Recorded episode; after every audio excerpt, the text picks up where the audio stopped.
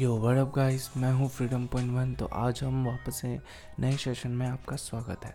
तो आज हम डिस्कस करने वाले हैं मैजिक इन यू जो कि रत्नेश्वर सर ने लिखा है।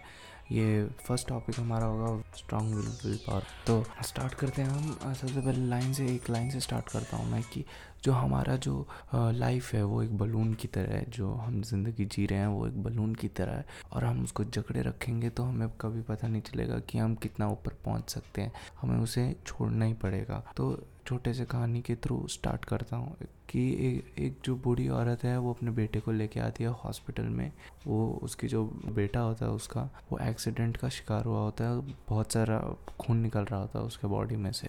तो जैसे ही हॉस्पिटल में लेके आती है डॉक्टर दीप, उसे देख लेते हैं और उसे इमिडिएटली ब्लड का इंतज़ाम करके, उसका ट्रीटमेंट, खुद ही ट्रीटमेंट करके ऑन द स्पॉट वहीं पर मतलब इलाज कर देते हैं, ठीक हो जाता है। तो इसमें जब वो ठीक हो जाता है, वो बच्चा तो बूढ़ी औरत उस डॉक्टर को थैंक शुक्रिया अदा करती है कि तुम्हारे वजह से आज मेरे बच्चे की जान बच गई। तो तो वो डॉक्टर उस इलाके में मशहूर हुआ होता है, अपने दिल, अपने काम के थ्रू, अपने जो स्वभाव है उसका पोलाइट नेचर उसके थ्रू वो वहाँ उस एरिया पे फ़ेमस हुआ रहता है। तो वो कहता है कि जब मैं बचपन में छोटा था तो मेरे माँ बाप एक एक्सीडेंट के थ्रू मारे गए थे और मैं रोड पे आ गया था। तो उसने स्ट्रगल किया, वो काम करने लगा इधर उधर तो जब वो स्ट्रगल कर रहा था तो एक टीचर ने उसको सपोर्ट किया, उसको एजुकेट किया और आज वो डॉक्टर है।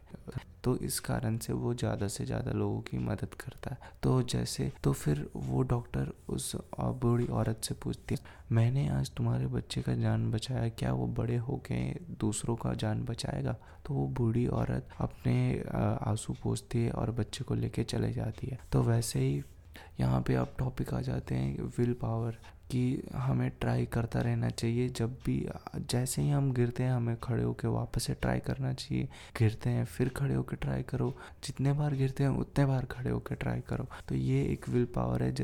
जो एक बच्चा है, जो न्यूली बॉर्न बेबी होता है, वो करीबन हज़ार टाइम गिरता है एक से चार साल के बीच में। तो एक एक से चार साल के बीच में वो हज़ार बार गिरता है। वैसे ही अगर सक्सेस चाहिए तो हमें खड़ा होना पड़ेगा और विल पावर हमारी स्ट्रांग होनी चाहिए। अब तो लाइफ में सब सक्सेसफुल होते हैं, ऐसा कहा जाता है। क्या ऐसा इस बुक में कहा गया है कि लाइफ में हर कोई, हर बंदा सक्सेसफुल है। अगर उसने एक परसेंट भी अपना गोल अचीव किया है, बस परसेंटेज वेरी करती है।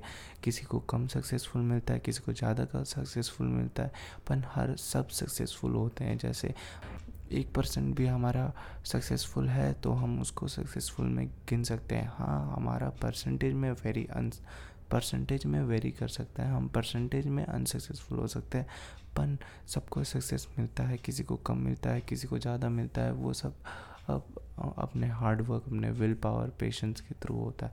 तो यहाँ पे मैं अब किसी का स्ट्रगल शो करूँगा। जैसे year eighteen three eighteen thirty one year 1831 failed in business business में वो फेल हुआ. 1832 failure in assembly election assembly election में वो फेल हुआ 1832 में. 1834 में first success by winning assembly election 1834 में उसको पहला सक्सेस मिला.